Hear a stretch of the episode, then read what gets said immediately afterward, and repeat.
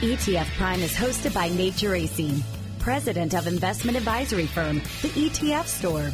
This program is for informational purposes only and does not constitute investment advice. Investing in ETFs involves risk, including potential loss of principal. Any past performance figures discussed are not necessarily indicative of future results. The ETF store is not affiliated with VettaFi or any of its affiliates. VettaFi's participation in this program should not be construed as an endorsement or indication by VettaFi of the value of any ETF store product or service. Visit etfstore.com for more information. Critical minerals like lithium, copper, uranium, and nickel are in high demand and short supply, but they're critical to the accelerating transition to cleaner energy. Find out how Sprott's suite of energy transition ETFs can help you access a potentially powerful opportunity. Visit SprottETFs.com to learn more. Past performance is no guarantee of future results. Investing in ETFs involves risk, including the potential loss of principal. Asset allocation or diversification does not guarantee investment returns and does not eliminate the risk of loss. The views contained herein are not to be taken as advice or a recommendation to buy or sell any investment in any jurisdiction, nor is it a commitment to participate in any of the transactions mentioned herein from Sprott Asset Management USA Inc., Sprott Asset Management LP, Sprott Inc., or any other Sprott entity or affiliate. Any forecasts, figures, opinions, or investment techniques and strategies set out are for information purposes only, based on certain assumptions and current market conditions, and are subject to change without prior notice. All information presented herein is considered to be accurate at the time of writing. Still, no warranty of accuracy is given, and no liability in respect of any error or omission is accepted. The information provided is general in nature and is provided with the understanding that it may not be relied upon as nor considered to be the rendering of tax, legal, accounting, or professional advice. Listeners should consult their own accountants and or lawyers for advice on their specific circumstances before taking any action. Now it's time for ETF Prime, where we discuss everything you need to know about exchange traded funds and the world of investing. Whether you're an investing expert or just starting out, Nate will help you get up to date with what's happening on Wall Street and show you how exchange traded funds can help lower your investment costs, reduce your tax bill, and allow you to take advantage of investment opportunities around the world. And now, the host of ETF Prime, Nate Geraci. All right, this week it's a who's who from the ETF industry. Joining me will be Ben Slavin, Global Head of ETFs at BNY Mellon Asset Servicing. And I'm telling you, there are only a handful of people who know the ETF space like uh, Ben does. I, I've given his bio before, but Ben was involved with the creation of what turned into iShares, of course, the largest ETF issuer in the world. He then created the uh, ETF distribution platform at SEI Investments. Uh, from there, he went on to join ProShares and create their ETF platform.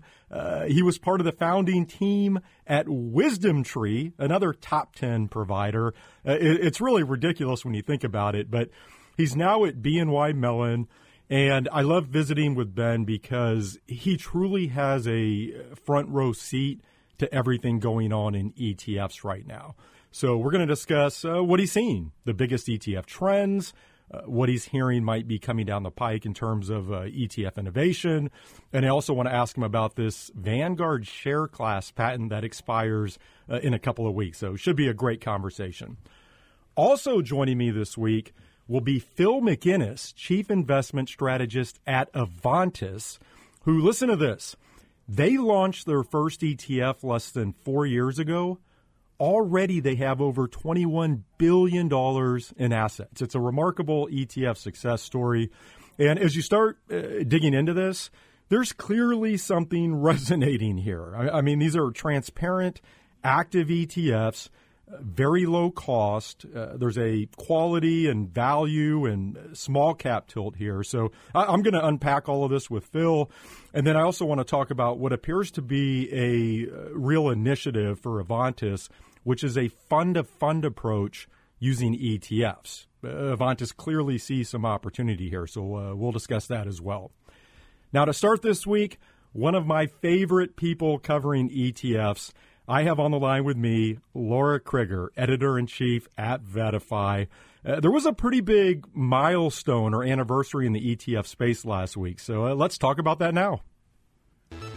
Now we're joined by the experts at VettaFi, a new data analytics and thought leadership company that is transforming financial services from an industry to a community, one relationship at a time. There's a couple of different ways to slice and dice these various ETFs. They can hold what are called total return swaps. Expect the unexpected.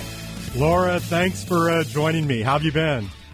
I've been good. How are you? Doing fantastic. It's a beautiful uh, sunny day here in Kansas City, like 65 degrees. I've got a lot of uh, hop in my step if you can't tell.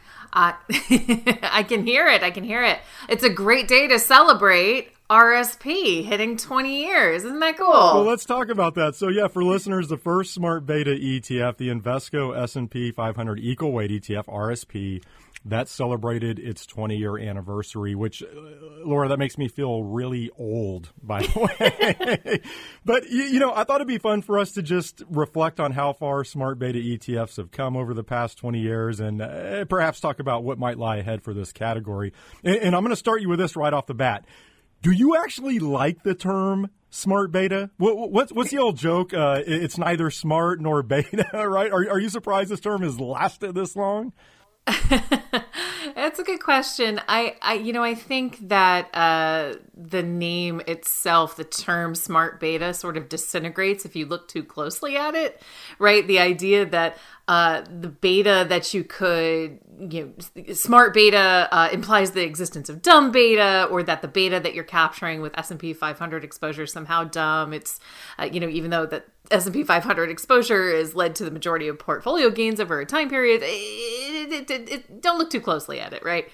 Um, but I, what I, I think the staying power of the term smart beta, uh, you know, lands on is that you know we were trying to find this term in the industry to say that there's a maybe a better way to index beyond just market cap weighting, you know, a way to capture more return than just harnessing, you know, by harnessing different factors or market inefficiencies and so on. And so I've always sort of leaned towards alternative weighted indexing or factor indexes, uh, you know, as a term, but maybe that's not quite as sexy when it comes to to the marketing. Um, I do think that the term smart beta, you know, it it certainly struck a chord. It's catchy and it became wildly popular to the point that it was sort of the victim of its own success, right? Um, growth ETFs and value ETFs and dividend ETFs, these are all considered smart beta funds. And so, if everything is a smart beta fund, then nothing is. And that's why you don't really hear, in my opinion, the term smart beta used in the same way all the time as it was 10 or 15 years ago um, because everything now is smart beta or could be considered smart beta. By the way, I didn't uh, know this. I, I, actually Wikipedia this, so hopefully it's accurate. But uh, apparently, the uh, the term smart beta was originally coined by Willis Tower Watson in 2006. So that's a uh, consulting firm, which means when RSP launched, uh, I guess it wasn't called a smart beta ETF at that time. So just a little uh, ETF fun fact for you. But I, I guess picking up on what you were just saying, like at VettaFi, do you have a specific definition for smart beta, or is it what you said? You, you, know, just something other than uh, market cap weighting. You know, is it anything that's that's rules based and non market cap weighted, or do you have some sort of other definition?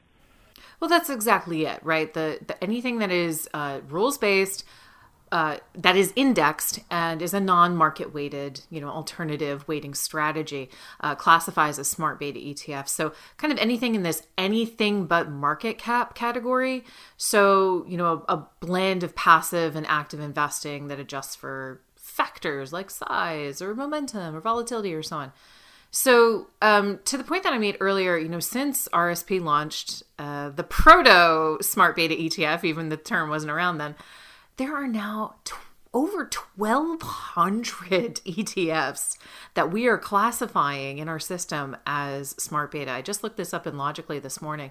It's now at 1,225 ETFs that account for something like 1 trillion, over 1 trillion dollars in assets under management. So, roughly one out of every three US listed exchange traded products classifies as a smart beta ETF now one of out of every seven dollars is invested in one. So we've definitely come a long way since um, you know the idea that uh, equally weighting all the stocks in a portfolio was somehow a subversive act. You know, smart beta ETFs as a as a category are including everything from these multi-factor ETFs that toggle between the various factors as the market signals change, or tactical opportunities ETFs, or buffer ETFs and ESG bond ETFs, and everything in between. It's really become uh, a catch all category, uh, not just for equities, but also for stocks and real estate and commodities. It's, it's everywhere. The idea of a better way to index uh, has, you know, that, that idea is everywhere. So, Lara, if you look at the current state of smart beta ETFs, what do you think about their overall health? You just mentioned, you know, being around a trillion dollars in, in, in assets, but if you look at AUM over the past few years, at least by my numbers, it's plateaued. Now, I, I, know a big part of that is market performance, right? That, has been a big driver. But do you think this space is healthy or is it plateauing? What, what do you see happening here? I think it actually is fairly healthy, right? You know, you, you pointed to one of the big factors as to why the AUM is uh, plateauing, and that's just because of how the markets have been for the past uh, 12 to, to 18 months. But the other aspect of it too is that investors are using factor ETFs or smart beta ETFs or however you want to call them um, as they might levers, right? So, so they're using it uh, they might pull down on the growth lever and then pull up on the value one, or uh, you know, so on and so forth. And doing that is going to cause a sort of reversion to the mean in assets, a kind of steady state as it happens. So yes, we are seeing some f- slowdown in flows. Right over the past twelve months, we only saw about um, 130 odd billion go into smart beta ETFs. I, I say only saw, but uh, you know that's that's a slower pace than it has been in the past. Um, and some ETFs saw a lot of inflows, like your growth funds or your cheap Vanguard products and so on. And others saw a lot of money coming out, right? So small cap value or rate hedging ETFs or, or whatever you want to, um, you know, slice and dice. I do think that um, it has been interesting to see the uh, rise of active ETFs, both transparent and, and semi-transparent. Uh, you hinted at Avantis uh, earlier at the top of the show, but you know we're seeing more and more of these familiar active fund managers coming to the space. Everyone from Dimensional to Capital Group to Morgan Stanley, and these are really big, familiar mutual fund brands. But now they're in the ETF space, it's like a Cambrian explosion of active management right now. And we're seeing a real increase in money going towards active ETFs, um, both at the expense of market cap, but also at the expense of smart beta ETFs. So about 33 billion has gone into active products this year alone, which is more than the 30 billion uh, th- excuse me, 33 billion has gone into active and 30 billion has gone into smart beta. So active is actually outpacing smart beta in terms of flows so far this year. See, I'm really glad that you mentioned that because we've talked a lot about this recent momentum behind traditional active ETFs. I mean, active ETFs were a huge story last year, outsized inflows and, and new launches. You look this year, that certainly carried over. And the way that I've always pitched – smart beta is as uh, active management without the human emotion or bias, right? And, also typically at a lower cost. But to your point, you look at a firm like Avantis, who I'll be speaking with later, or uh, DFA, you mentioned Capital Group, JP Morgan. They're all offering active ETFs at a very low cost now. And if you look at how these products are being managed, I, I would say by and large, they're pretty disciplined in how they're selecting holdings. And so I, I do wonder if they're stealing some of Smart Beta's mojo a, a little bit. And, and like, let's talk about Avantis specifically. So if you look at their approach, I, I think most would say it's extremely disciplined. It, it, it's rules based overall, but they do leave themselves some wiggle room for discretion on things like the uh, the, the, the, the, timing of trade execution. And so I guess my question for you would be, you know, could that be a better approach where they are giving themselves some flexibility by using the active uh, structure, but they're still implementing a pretty disciplined strategy overall? Or do you think that that human emotion and bias can still come into play here to where maybe smart beta still has an advantage? Because again, I think you bring up a really good point in terms of the rise of traditional active and, and the way it's impacting smart beta. Yeah, it, it, you raise such a good question, and it's it's sort of an existential question, I suppose, about uh, you know smart beta and active and everything. I, I you know I think the marketing may have gotten ahead of the potential here in smart beta. Um, you know, indexes we, we got to kind of go back to first principles. Indexes replicate markets, they don't beat them, right? You can slice and dice that market however you like. You can replicate whatever narrow sliver of the theme or factor or industry or whatever, but the index is never going to do better than the set of parameters it has and the methodology that defines that index. And I know that sounds pedantic, maybe, but it gets to the core of why I think these two products can exist or product types can exist side by side right? You brought it up yourself. Active management has it gives the manager that discretion to make um, you know those those uh, discretionary choices, for lack of a better term, about trading and timing and all of that. Um, you know, active choices in hope of beating the market. Indexes no matter how the marketing has sliced them uh, or, or, portrayed them, that's just not something they can do. So I think there's a space in the portfolio to both replicate the market, however you define that market. Uh, mathematically, and also to beat it. So I, I, think they can exist side by side. Um, you know, the research shows, however, that you have to be careful with active management, right? Time and time again, the studies show that although active strategies might be able to outperform, markets in short term, over the long term time horizons, that outperformance is just not sustained in the aggregate when you look at all of you know active managers out there.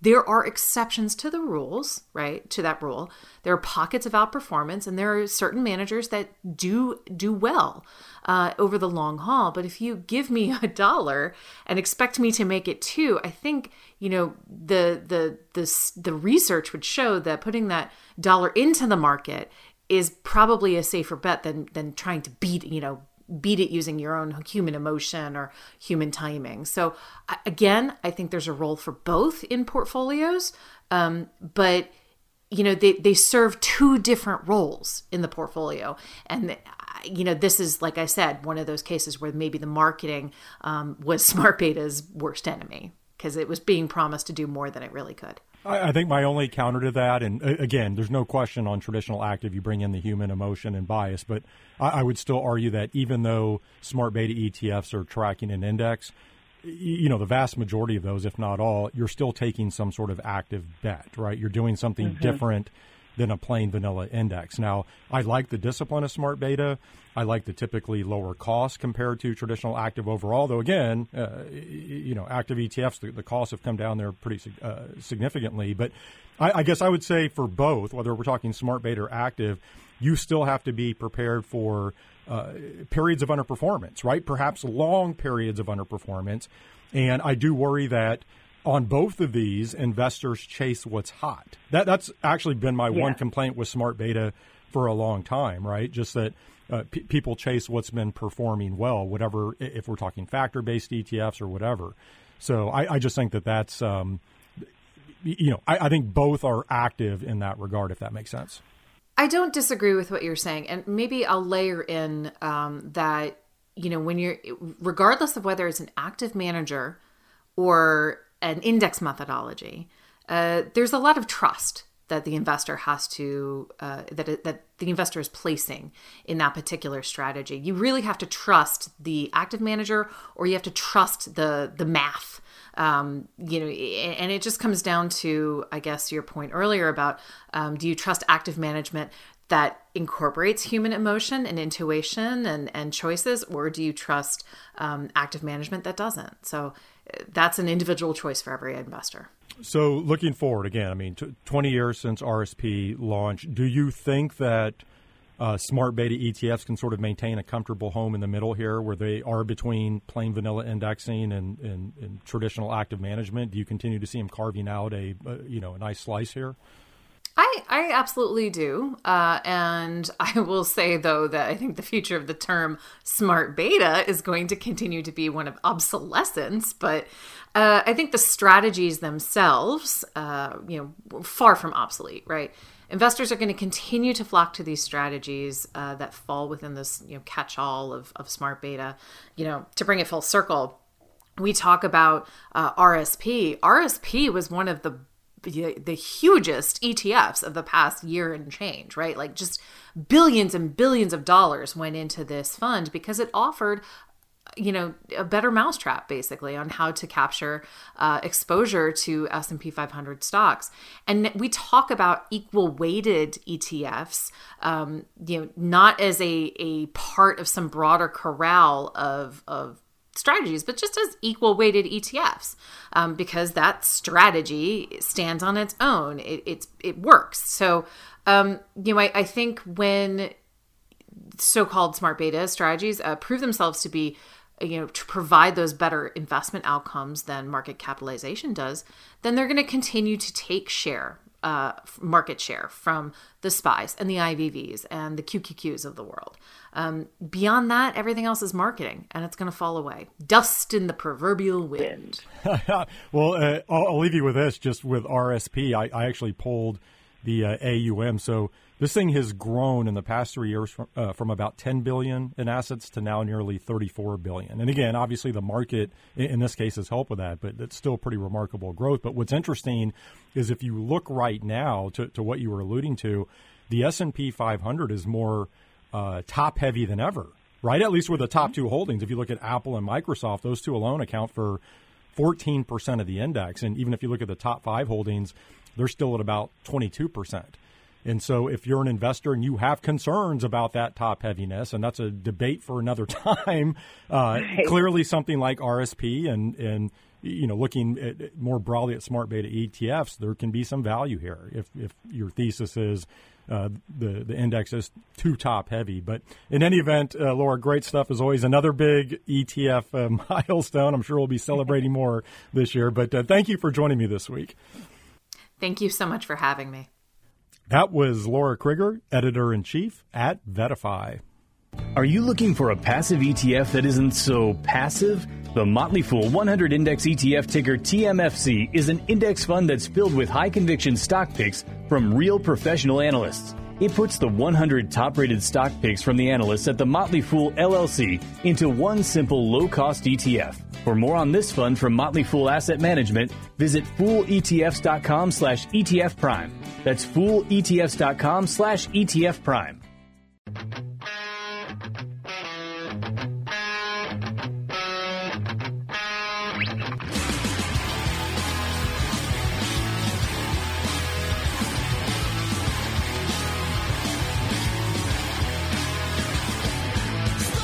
My next guest is Ben Slavin, Global Head of ETFs at BNY Mellon Asset Servicing, who's one of the world's leading ETF service providers.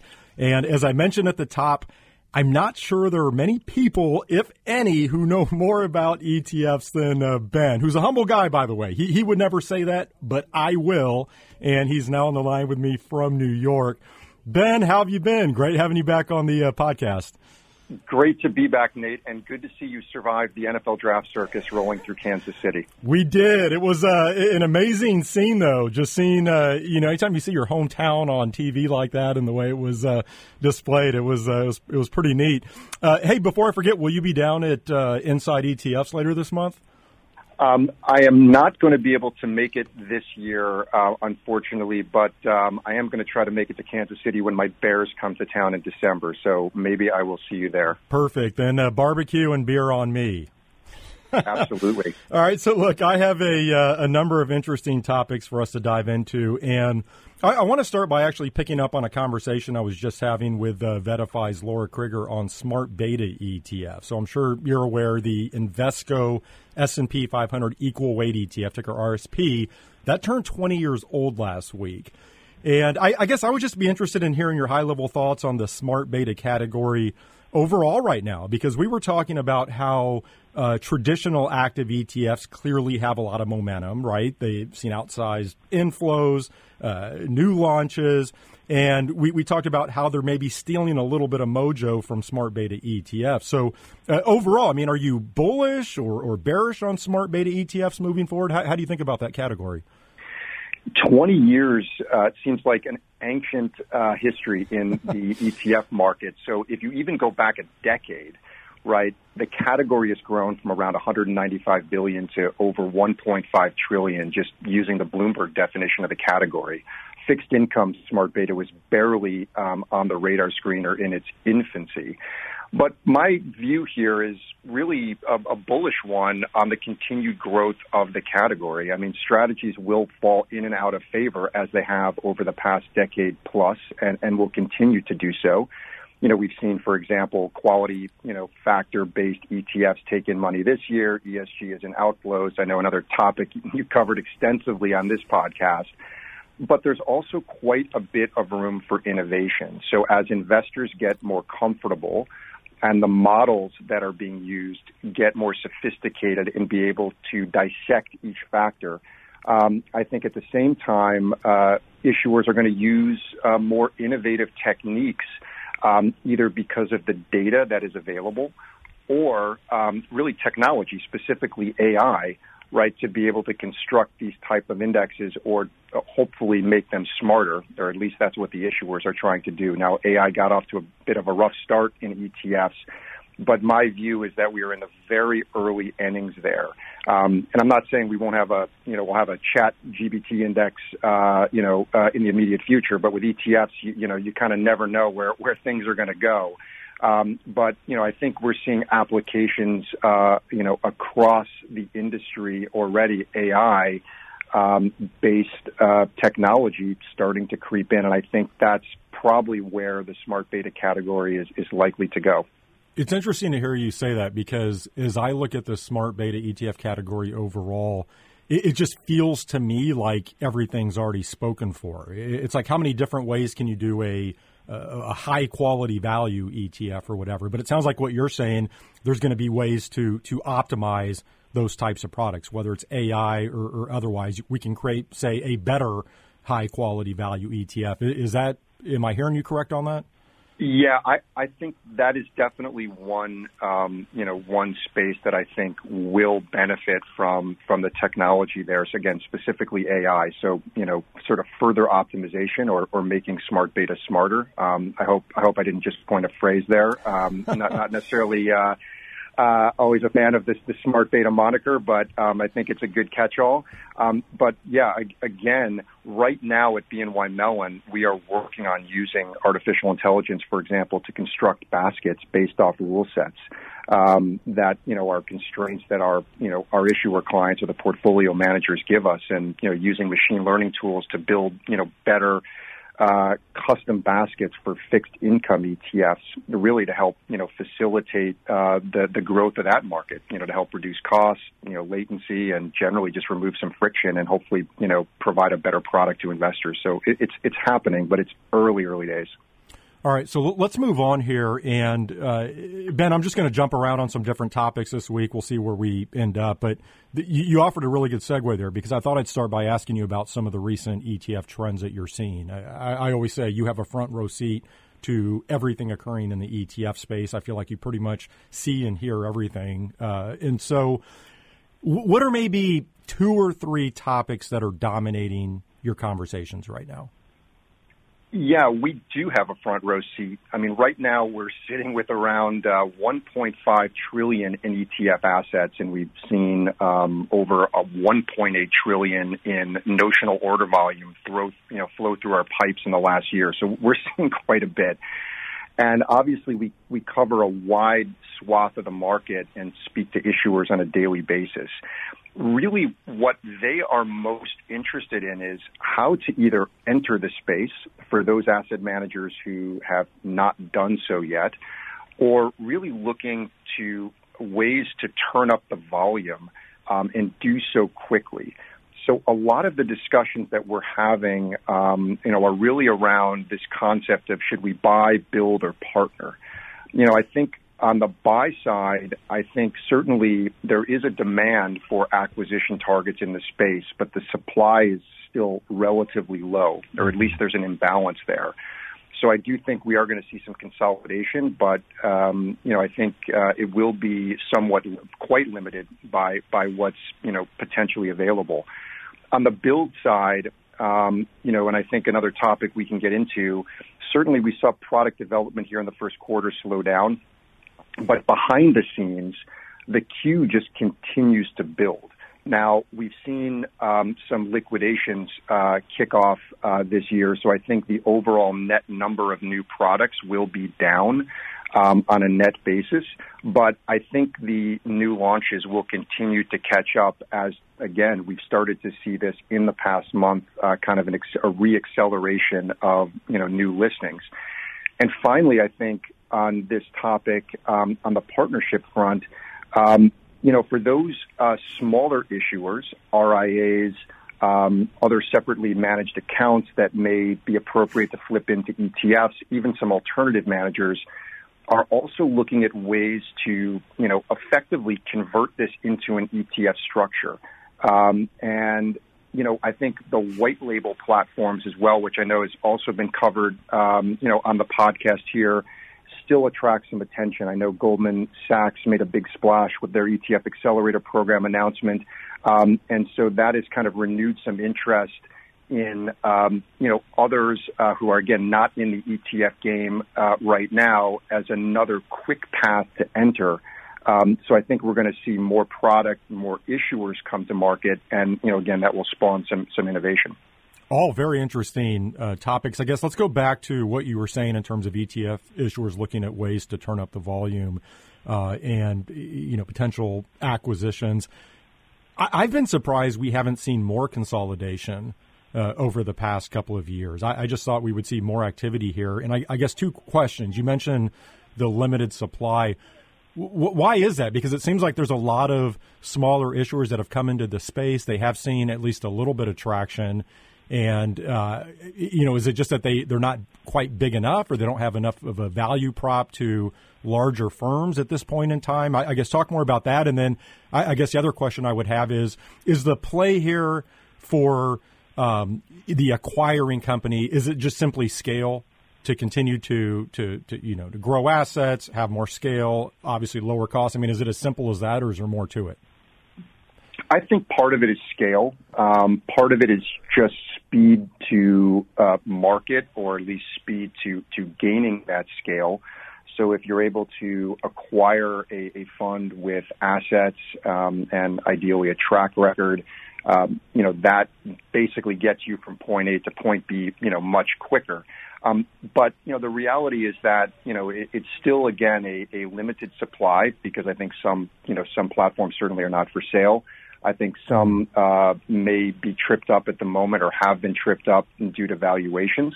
Um, and I think some, you know, also, um, you know, are not necessarily that easy to, to sort of pull apart, given the whether it be the legal structure the board or, or other um, other you know other structural issues.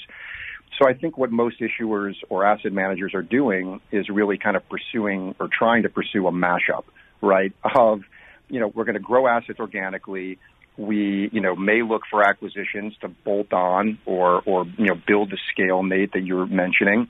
And I think more recently we've seen the hot trend of mutual fund to ETF conversions. Um, that has attracted a ton of interest from our clients.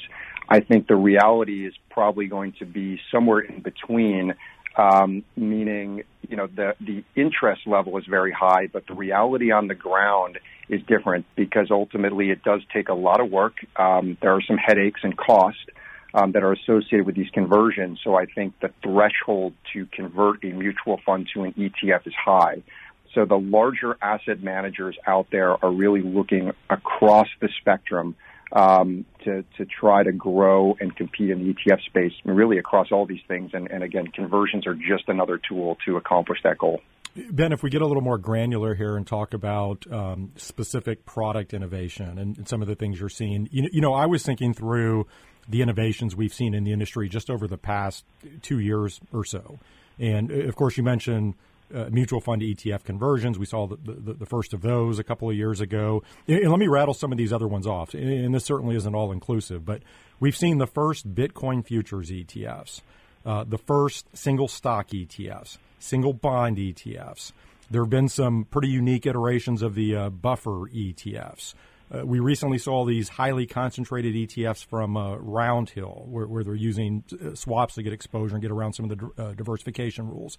We saw the first nickel miners ETF, which I actually covered on the podcast last week. And I, I could keep going here, but my question for you is this, and I, I certainly don't expect for you to give us the details, uh, uh, as I know you have very highly confidential conversations with your, your clients, but will we keep seeing stuff like this? Like, like are there more things coming down the pike that – the industry uh, hasn't seen before. And I know that sounds a, a little cliche. I, am just always amazed at the uh, the creativity in the space. Is there more to come? This is why I love ETFs. I mean, we are where the action's at, Nate. Um, I every time I think we've seen it all, um, you know, here we go with something else, and the industry seems to be remarkably sort of resilient um, in staying innovative. Um, so I think you rattled off a bunch. Um, we are seeing activity across, I think, all of the spaces you rattled off. I mean, certainly the um, option-based strategies continue to be hot. The covered call uh, type strategies, the the buffered strategies. Um, I think that has more legs um, and seems to be picking up steam. So we're seeing more product come across our platform and also new issuers um, looking to use options, um, you know, come to market. So I, I do see more innovation there. I think on the fixed income side, um, we also have more room to run. Um, further slices of the bond market, I think whether whether it's active or or sort of smart beta, which again I you know sort of consider really rules based active um, you know, has uh, quite a bit to go, especially at this point in the market cycle where fixed income's picking up obviously a, a good chunk of the market, maybe even in the more boring uh, sort of cash or, or sort of money market or cash equivalent or money market fund type ETFs.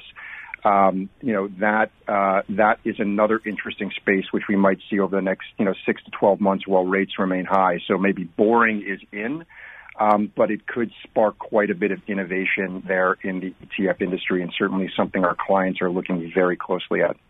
Somewhat on this topic of product innovation, you might recall the last time you joined me, uh, which was about a year ago, we talked about the expiration of this Vanguard share class patent. And now here we are, only what about two weeks away from the actual expiration, at least last I saw. And so I'm curious as to whether you expect other issuers to pursue this in a meaningful way. And perhaps you can start by just explaining the, the, the structure high level, but then I'm curious as to what you see as the future here. Yeah, fascinating topic. Um, and I think this is going to attract, uh, and already is attracting a bunch of attention from the ETF industry. Um, and, you know, been talking to clients about this, um, headed into this, this expiry of the Vanguard patent. And again, what we're talking about here is really the ability to launch an ETF share class off an existing mutual fund, hence, you know, sort of a, a quote unquote ETF share class. And this is something that has been the exclusive domain to Vanguard, um, given um, their patent, but also the SEC approval that was granted to them uh, uh, sort of many years ago. Um, and now that that is uh, coming up, or that patent is expiring, um, and we have seen the first filing um, in quite some time uh, become public um, to effectively ask the SEC for approval in anticipation uh, of the, the Vanguard patent expiring uh, in a couple weeks. And it'll be very interesting to see what happens uh, here and, and how the SEC views it. Um, you know, after talking to some, you know, uh, several different players in the industry, not just issuers, but but you know, counsels, the exchange, and others, um, turning more bullish here that there may be a path um, for the SEC to approve, but you know it still remains uncertain uh, as to the guidelines and what those issues might be. But from an operational perspective at BNY Mellon, I mean we're doing this already. So you know the structure and the technology is in place. I mean obviously Vanguard's been in the market for years, but you know this structure exists in Europe and Canada. Um, you know we're we're currently supporting products there.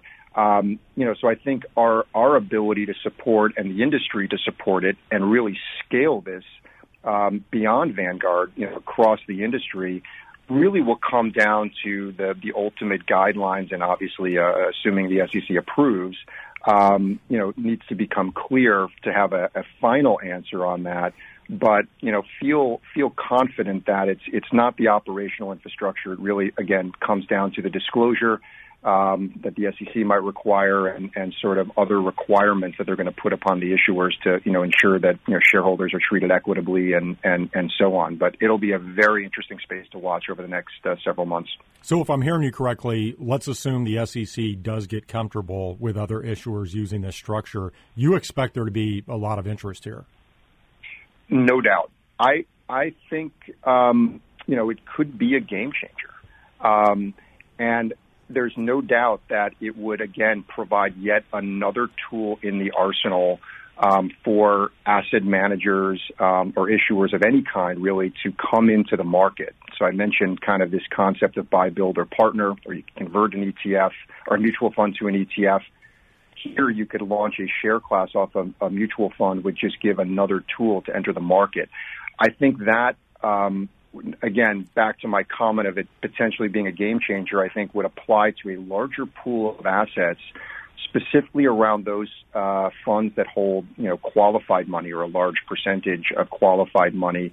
Um, that really is a challenge from a conversion standpoint, um, but would make a great candidate potentially to launch um, an ETF share class off of and, and sort of benefit from all those assets and the scale that's currently in the fund um, from all those retirement assets. Now, the disclosure and the fees, and, and there are other things that will need to be considered, so it may not work for everybody, but it would certainly open up uh, a large uh, opportunity uh, for the ETF industry, and certainly would, would again, I, I think, attract a lot of interest and, frankly, a lot of issuers who would look to move forward with that only a few minutes left here. I don't want to get into the regulatory uh, weeds at all, but if you look at the SEC and what they're considering here, this is a you know a tried and true structure, right? We, have it's been around for a long time. We we know it works. Is their biggest hangup on this on the tax side in that ETF investors could be hurt uh, tax wise if there were significant outflows? Uh, you know, from from a fund after the underlying securities have run up? Do you think it comes down to that, or is there more to it? Just because, again, this structure has existed for a long time, we know it works.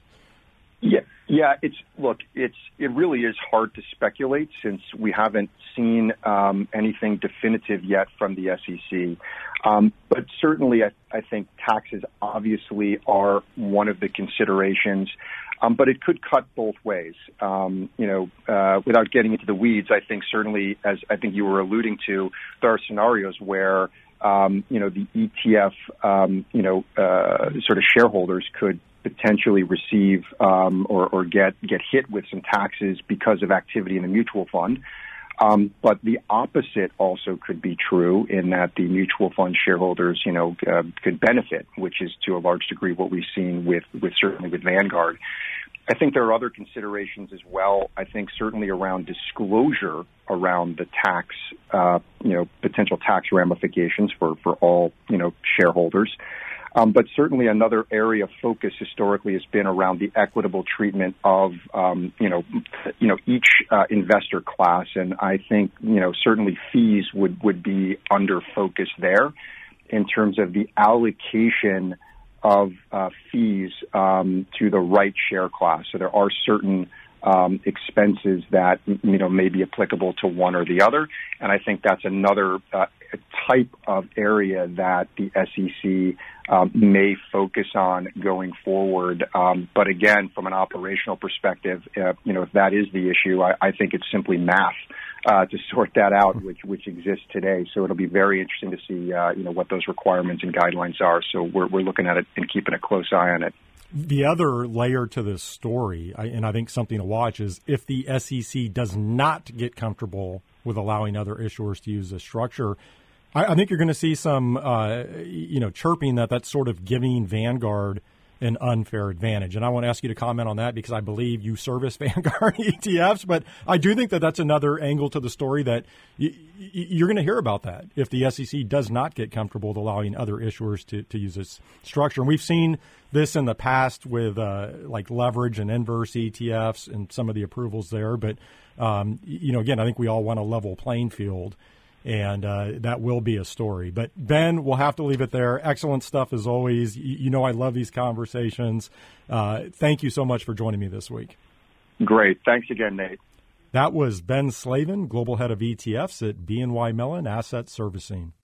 Growth and innovation, two words that best describe the ETF industry.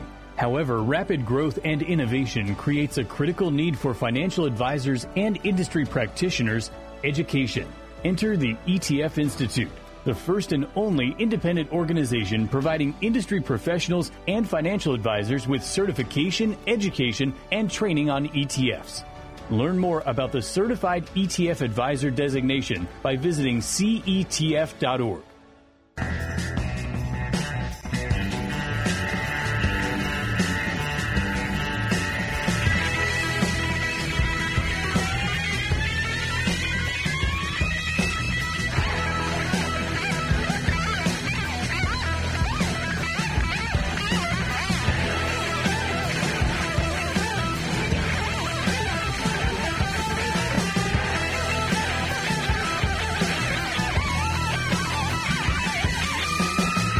Now joined by Phil McInnis, Chief Investment Strategist at Avantis, who currently offers 18 ETFs, over $21 billion in assets.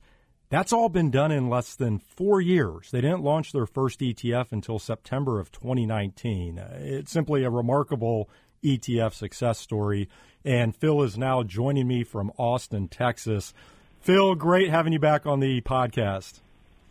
Hey, thanks for having me. That uh, that pump up music had me going. I an air guitar going here. well, good. Well, look, let's uh, start with the obvious, which is the growth of the ETF business. And you know, I was looking yesterday when you and I chatted about three years ago to the day Avantis had less than a billion dollars in assets, less than a billion dollars, which is just amazing to me. You're now at, as I mentioned, well over uh, 20, 21 billion. So just explain for us what's happened here. What would have been some of the key drivers? Yeah, it's it's been a it's been a heck of a journey, and, and we're having a lot of fun. Um, I think you know some of the the traction that we've gained. I mean, if you if you look, we've got, as you said, we've got 21 billion across the ETFs. Um, we've got six ETFs that are over a billion, so it's not just a single strategy that, that people are, are, are finding success with or enjoying. It's it's really a the suite of strategies, and um, that for us, uh, I think, really speaks to or what we appreciate about that is you know we're trying to help people build good portfolios, right? And so the it's really important for us to kind of set and manage expectations really clearly up front. Um, obviously, we want them to understand the strategy when we expect to do well, when uh, we might lag, but we really want them to understand how it fits in the asset allocation that they're building as well. And so I think those conversations really have been resonating and you know, you know the power of the, the ETF structure better than anybody. And so I think people are just continuing to recognize that and that it, it should be playing a bigger and bigger role in, in their clients' portfolios. If you look at the history of the ETF space, we know that, Uh, look, originally it was built on the back of plain vanilla indexing. But now we are seeing this real momentum behind transparent active ETFs. Why is that? Like, like what's causing that traction, especially if you compare it to just plain vanilla indexing? And again, plain vanilla indexing still doing just fine, but there's clearly this momentum around transparent active. So, so what's driving that? Yeah, I think it's a it's a couple of things because I think if you look at the shift to you know what I'll, what I'll say is is referred to as either passive or index based investing over the last it's, it's more than several years now. Um, I really think that has as much to do just with fees as anything else, right? And so that's one piece is low fees, right, is, is something that people find attractive for obvious reasons. Um, you know, with, with the strategies that we manage, you know, they range from between 15 to 36 basis points. So we feel like it's a, it's pretty good value that we can offer, right, with that daily active oversight that we have in the strategies. But still trying to offer some of the other benefits that I think they, they see in index based strategies. So things like broad diversification, things like low turnover, and then obviously the ETF vehicle again with, with tax efficiency. But I think, you know, and, and you kind of hit the nail on the head. If you go back to the inception of ETFs, right, up until a few years ago, if you wanted the ETF vehicle, index based was your only option. And so with transparent active, you know, I think we're, what we're able to do is provide a lot of those same characteristics, right? Kind of you line us up with uh, some of the index based strategies. And again, you look at either the number of names or the turnover or the expense ratios. As I said, those are all sort of in the range. Um, but then we get to talk about how we think we can do a little bit better.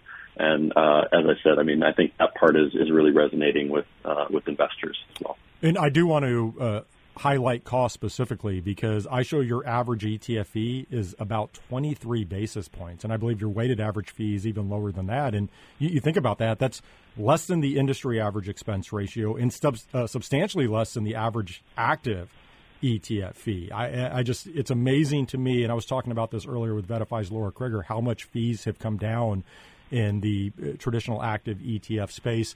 In terms of again why active ETFs are resonating with investors right now, you know, again, you look at the inflows. They, have had outsized inflows. The vast majority of new launches uh, are active ETFs.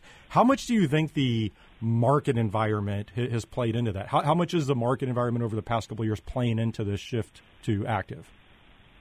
I, I think it, it has to play some of a role. Um, so I think any time where you have you know you have volatility, you have heightened uncertainty, you have a downturn, um, people do you know they sort of sit back and say, uh, "Boy, I I I think I'd like to do something more," right? And that can take a lot of paths. That can mean a lot of things, right? Uh, but just the idea of uh, again, maybe somebody that is is maybe looking at the portfolio a little bit more closely um, and this is not a knock on index based strategies. I'll, I'll say I think they were a great, you know, kind of innovation, but um, the idea of if you're going to rebalance once a year, right? Which if you, there are some indexes out there that ETFs are tracking that they rebalance once a year uh, in terms of when they decide what a value stock is, what a growth stock is, what a, a large cap stock is, or a, or a small cap stock.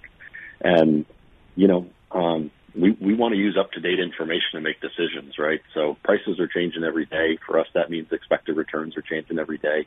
And so that idea of, of as investors, you want to use up to date information and make decisions. That's a really important uh, piece of, of our process. Um, and I think that that's probably part of that reason. Uh, the other thing, you know, if as soon as you start moving away really from from the market, and, and Vanguard put out a, a really interesting study a few years back looking at the growth of, of indexing. And there's really sort of two pieces of it, right? One is is the total market. Uh, the other is, I'll say, sort of market components, right? So whether that's sectors, whether that's a, a, a size range, whether that's a style. And so a lot more of the growth or the adoption has been in more what I'll call that component or segment area, right? It's not people just buying the entire stock market and, and leaving it alone. They're, they're putting together building blocks of, of different components. And so when you start diving in to a specific asset class and you start looking across different index providers, one thing you can find is that, you know, different indexes and, and index families have different definitions for, again, how they define what a value stock is, how they define what a, what a growth stock is. Um, and they have different rebalancing schedules, right? Reconstitution schemes. So when you look at, you know, things that have the exact same label, right? You can have five or six indexes and ETFs that track those that have the same label of call it large value or small value. You can actually see some pretty significant dispersion in returns, right, over short term and, and even medium and longer term. And so there it kind of gets the idea of, well, if I've got six or seven definitions of what this asset class is, why should I pay somebody to track just one of them, right? That might be leaving something on the table. Phil, this is perfect because I thought for listeners who might not be familiar with the Avantis uh, approach and process overall, it might be good to take a look at, at, one of your ETFs to sort of compare and contrast to what, whether it be indexing or other active ETFs are doing out there. And if I pull your most popular ETF, the Avantis U.S. Small Cap Value ETF, ticker AVUV, do, do you want to uh, just walk through the basics of that one and, and maybe how it does compare to some other small cap value ETFs that are on the market? Yeah, yeah, absolutely, and and that one definitely, um, you know, it's it's been as you said, it's been quite popular. Um, as I, I, I like all of our, our ETFs uh, um, uh, equally, right? They're sort of they're all my, my favorite children, kind of a deal. Uh, but with AVUV, we we have seen quite a bit of traction. And so um, when we think about a, a small cap value ETF, so obviously we want to make sure it's small cap. Uh, so this is is really focused on U.S. markets, and th- this goes uh, really uh, across the board for when we think about managing strategies. If we have something that's labeled U.S., it's going to be 100% in the U.S., right? If we have something labeled emerging markets, it's going to be 100% in emerging markets. We want to have that goes back to another form of transparency. We want to make sure that we're remaining true to the style, uh, so that if an allocator chooses us, they aren't going to get surprised by you know what our results are. Um, so with with this one, it's it's all going to be in in small cap value. So uh, focused on the U.S., but the way we think about value is a little bit differently. If you look at a lot of um, value based indexes, uh, what's really common is that they're pretty heavily reliant on a single measure of value, right? Something like price to book or maybe price to earnings. And that's fine, right? That's giving you some information. What we're looking to do, we want to make sure we're doing as we're building a value strategy, is that we aren't sort of over allocating or unintentionally allocating to companies that don't have sufficient quality or profitability, right? So when we think about value, we're looking for at the same time, we want companies that have a nice price multiple relative to the equity position in the company. We're also looking for good quality, good profitability. So we think about those two things together, right? So if you take the entirety of the small cap universe, what we're going to be focusing in on is that most attractive quartile when you look at sort of low price relative to equity. We call that high adjusted book to market. And I'm happy to kind of get into some more details on that. And then high cash based operating profitability. But it's basically good price, good profits together is what we're looking for. And then we obviously want to make sure very well diversified at the company level. So there's around 700 stocks in the portfolio. Uh, really making sure, you know, that we're, we're spreading those uh, investments across as many names as we can while still uh, achieving the characteristics we're looking for. And then similarly, when you think about things like industries or sectors, we want to make sure we have sufficient sufficient diversification there too. So we've got some other things in play just to make sure, um, again, it's it's diversified.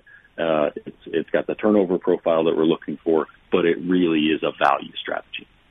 Phil, actually, the question that that raises for me, given what you just described, and uh, specifically when you talk about a focus on overweighting, you know, high quality value, I, I think really across all of your products. I, am just curious, how does AVUV compare to uh, AVSC, which is your quote unquote uh, plain vanilla, you know, U.S. small cap equity ETF? Be- because again, just with your methodology overall, some people may think those are pretty similar. Yeah, that's a great question. That's a great question. So, and part of this gets into this idea of I, I mentioned sort of building blocks, right? So, what we're looking to do is provide good building blocks for an asset allocation. And as you know, Nate, like advisors and, and investors, they build portfolios different ways. So, some, if you think about a small cap type allocation, they're going to want to split that. They're going to have maybe a, a manager on the growth side, a manager on the value side that they're blending together. Others might just have a single line item, right? They may have just allocated to a small blend sort of strategy, and, and you see that quite often as well. So when you think about AVUV and, and its pursuit of what we call higher expected returns, right, it's really focusing in on that most attractive top quartile. If you look at something like AVSC, what we're wanting to make sure is that we give more of a sort of blend characteristics. It's still going to lean a little bit value, but as just as if you looked at say the Russell 2000 and the Russell 2000 value or the S&P 600 and the S&P 600 value, right? There's going to be some overlap in names, but one obviously plots a lot more blend. AVSC is sort of that way, right? So it's giving you more broad coverage across the small cap market, still kind of kicking out those companies that we think have a poor expected return profile. So we still expect to do better than just a, a passive index. Uh, but it's given you more of that, uh, I'll say, a small cap blend style allocation. And then the other thing is it leans pretty heavily into microcaps. So if you look at sort of a breakdown between microcap and small, it's got a pretty heavy dose in microcaps. Phil, only a couple of minutes left here, and I'm going to switch gears on you. I, I wanted to make sure to ask you about this fund of fund structure, or in your case, the uh, ETF of ETF structure, because you launched the Avantis All Equity Markets ETF, ticker AVGE, uh, last September. Uh, I show that already has over $150 million in assets. And then I saw you recently filed for four more of these fund to fund ETFs, which I know you can't speak to those directly, but from my perspective, it's pretty clear that Avantis believes in this concept uh, overall. W- why do you think this is appealing, or why, why do you think advisors and investors will find this appealing? Well, I think I think if you look at AVGE, and we've we've you mentioned it with the, what we've seen in terms of flows and traction in a really short amount of time. They're kind of voting with their with their dollars, so to speak, as it's been popular, and um, and we're very happy to see that. Uh, it to me, it's building on what is an already powerful structure, right? We it, and you know it better than anybody else. The the ETF structure is is phenomenal for for investors, and this idea of you know, and and you, think about the growth of say model portfolios and those kinds of things, right? Where you're giving somebody an idea of more of an overall asset allocation and how you could blend different ETFs together uh, to achieve that allocation in a, in a pretty efficient way. What this is doing is kind of trying to combine those two elements. So if if you say, you know, you don't want to have 10, 11, 12 ETFs that you're needing to rebalance between and trade and everything else. With AVGE, what you can do is you can get basically our best thinking for a global allocation, right? A global allocation for a U.S. based investor, and that's going to have basically be expressing our philosophy. Um, you can get that all in one wrapper, and we're able to deliver an extremely tax efficient uh, kind of experience because in contrast to, let's say, a mutual fund of funds, right, that's going to be prone to having pretty significant capital gains distributions, with the ETF of ETF structure, we're able to do that rebalancing in an extremely tax efficient way. So that as that end holder, you don't have to worry about the rebalancing, right? You buy one line item and you're getting uh, all that you're looking for in your portfolio. I think you described all of that perfectly. The one question I always have around the fund of fund structure, and specifically in the ETF space, is regarding advisor concerns over how uh, these ETFs might present to clients. So, for example, uh, if there's, let's say, a moderate allocation ETF, my sense is uh, many advisors are hesitant to invest their clients into that one ETF because then it might look like the advisor isn't doing anything. E- even though you and I know, as you just described, the ETF structure can offer tax benefits, uh, you know, cost benefits, et cetera. And of course, I, I, would make the case that advisors should be providing value outside of just portfolio management. But in, in any event, I, I guess I'm just curious: have you heard anything like that when visiting with advisors? Is that a concern of theirs at all? I, it, it comes up every now and again, but I think you know um, we have the privilege of working with a, a lot of very, very talented uh, financial advisors and, and, and wealth managers, and um, just about everybody who I sit across the table from has a very compelling value proposition. Uh, as you said, investments are a pretty key component to that, right? They are sort of the engine that's uh, that's helping that investor to hopefully their, their goals over the longer term, but it's part of a much bigger picture. And so I think, you know, in, in this case, right, what we're trying to do is, is give people options because if somebody wanted to basically look at the underlying allocation of AVGE, make a few tweaks to it themselves, uh, or, you know, kind of follow it pretty closely, they can do that, right? They can do that and they can do the trading and the rebalancing or maybe take some opportunities, uh, to have a little bit more flexibility on tax loss harvesting themselves for that specific client they they have that option. Uh, but what we're trying to do, you know, we we did get a lot of um, a lot of actually requests for this kind of an idea of if we gave you everything, what would it look like, and could you do it in one fund? And I think that kind of gets back to how an advisor or an investor wants to sort of spend their time. And so if they know that something like this is able to achieve all the investment goals they're looking for, uh, but it frees them up to go focus on other things, right? That's incredibly beneficial and incredibly powerful. Well, and again, all we have to do thus far is look at the numbers with AVGE. You know, as you mentioned, investors are clearly voting with their money, and uh, you know, at the end of the day, that trumps everything in the ETF space, which is a meritocracy. The proof is in the pudding. But uh, Phil, congratulations on uh, all the success. I think you're going to be at like 50 billion next time we chat. but thank you for uh, joining uh, well, me this week. Well, if if the if the trajectory kind of works that way of every time I speak with you from the last time we doubled, I'm, I'm happy to be on next week. You know? Phil, thank you uh, very much. Appreciate yeah. the time. Thanks, Nate. That was Phil McInnis, Chief Investment Strategist at Avantis.